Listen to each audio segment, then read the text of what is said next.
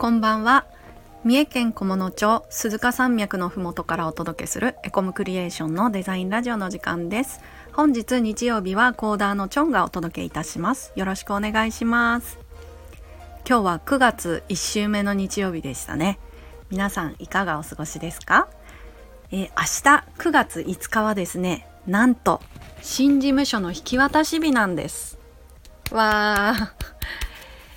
えー、1ヶ月間事務所がなくてですねみんなそれぞれ在宅でワークしていたりとちりぢりバラバラに過ごしていたんですけど明日やっと待ちに待った事務所に入れる日なんです。振り返ってみたらうんあっという間の1ヶ月だった気もするしすごい長かったような気もしますね。9月1日から新しくディレクターさんも入社されてるんですけどえー、お会いするのが楽しみです。えー、今日はですね、え、話したいなと思っていることがあってえっ、と伸び伸び悩む時期って皆さんありますか？伸び悩み期みたいな。その話を今日はしたいなと思ってます。なんかあのダイエットとかしてても最初3キロくらいざっと落ちるのにその後なかなか落ちなくて1ヶ月2ヶ月いくみたいな。うんと最初ぐっと上手くなってもその後なかなか成長しないように感じる時期とかありませんか？そういうのあるかなと思うんですけど結構そんなんを今の自分が感じててですね。ちょっとその話をできればなと思ってます。えーと私の実務の話になるんですけど最近はまあ、とってもありがたいことにその実務の中で JavaScript を使った実装をするようなことが、えーと、結構あって、えーと、すごい難しくて無限に時間を溶かしてる日も結構あるんですけど、まあ、そんな中で最近ちょっと嬉しいなって思うことがありました。えー、何かっていうと JavaScript ってあの HTML や CSS とかのこうに比べてあの成長のスピード感を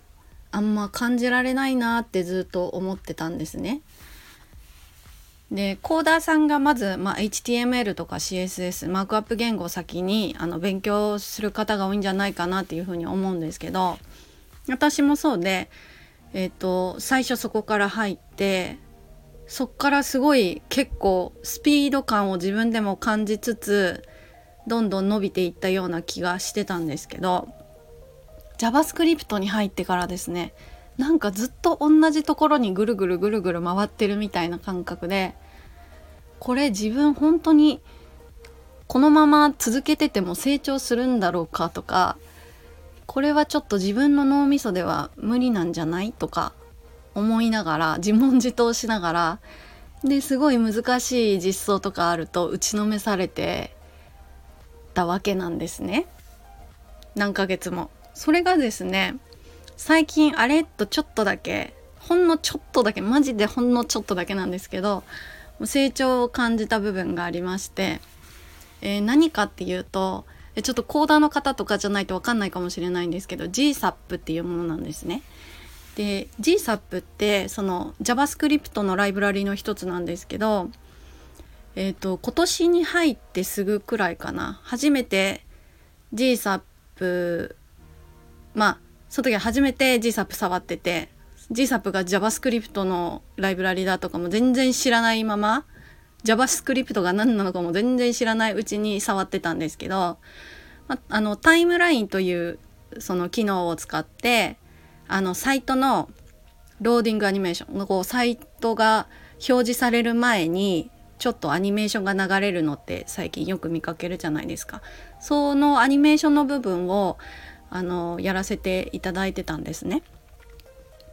でその時はまだ JavaScript の勉強もほぼほぼしてなくてまあ全然分かってなかったですね JavaScript のこと。で見よう見まねでもう完全に手探り状態でどうにかこうにかやってたんです。まあそれでもどうにかこうにか動くようになってあのまあ形にはなったんですよ。で今回またそのタイムラインを使う案件があってですねこれがですねえっ、ー、と今回やってみたら結構なんだろうなその HTML とか CSS を書くのに近い感覚でサララって書けたんですね。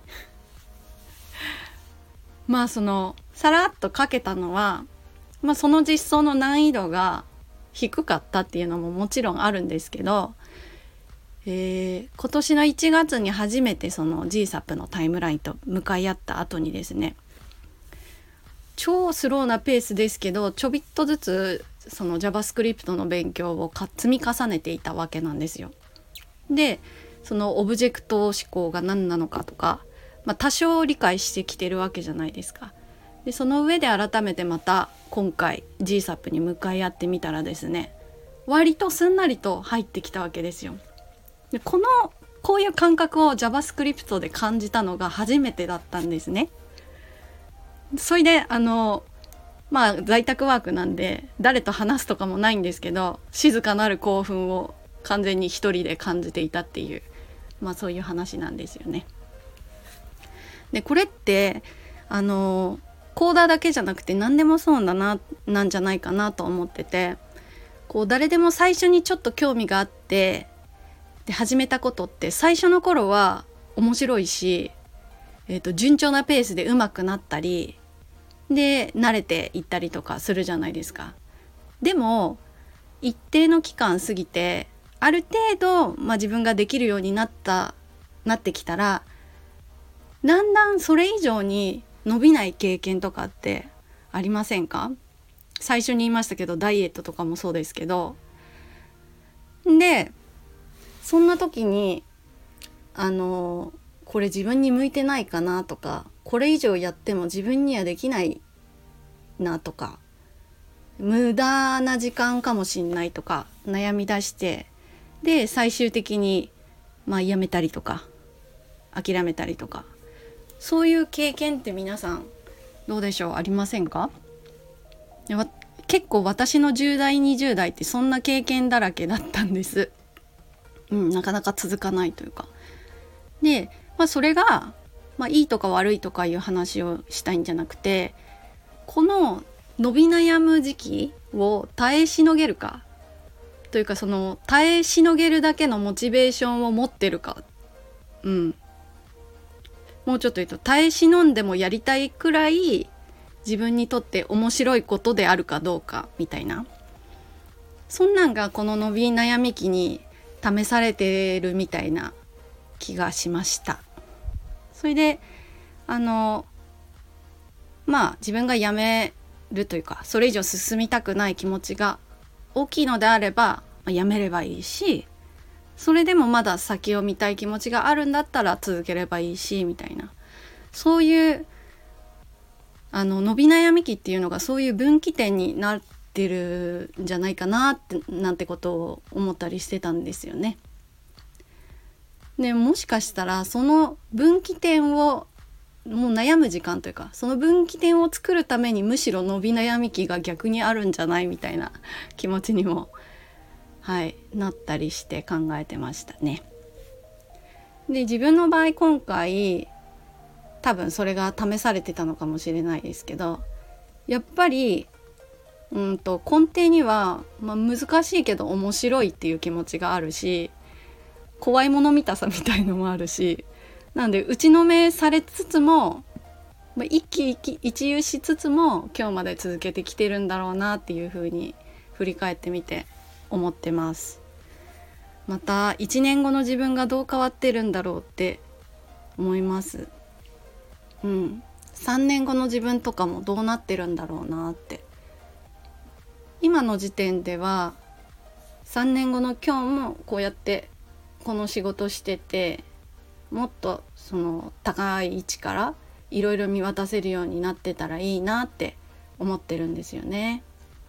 まだ、うん、この先の景色を色見たいなっていう気持ちがありますね。なんか山登りみたいですね。うん秋ですし本物の山も登りたいですしね。はい。まあ人の心は諸行無常なんで先のことは分かりませんけどね。まあそんなことを思うきっかけに今回なりました。という話でした。はい。ということで本日もお聴きいただきありがとうございました。チャンネル登録やいいねしていただけると嬉しいです。レターもお待ちしています。それでは次回の配信でお会いしましょう。またね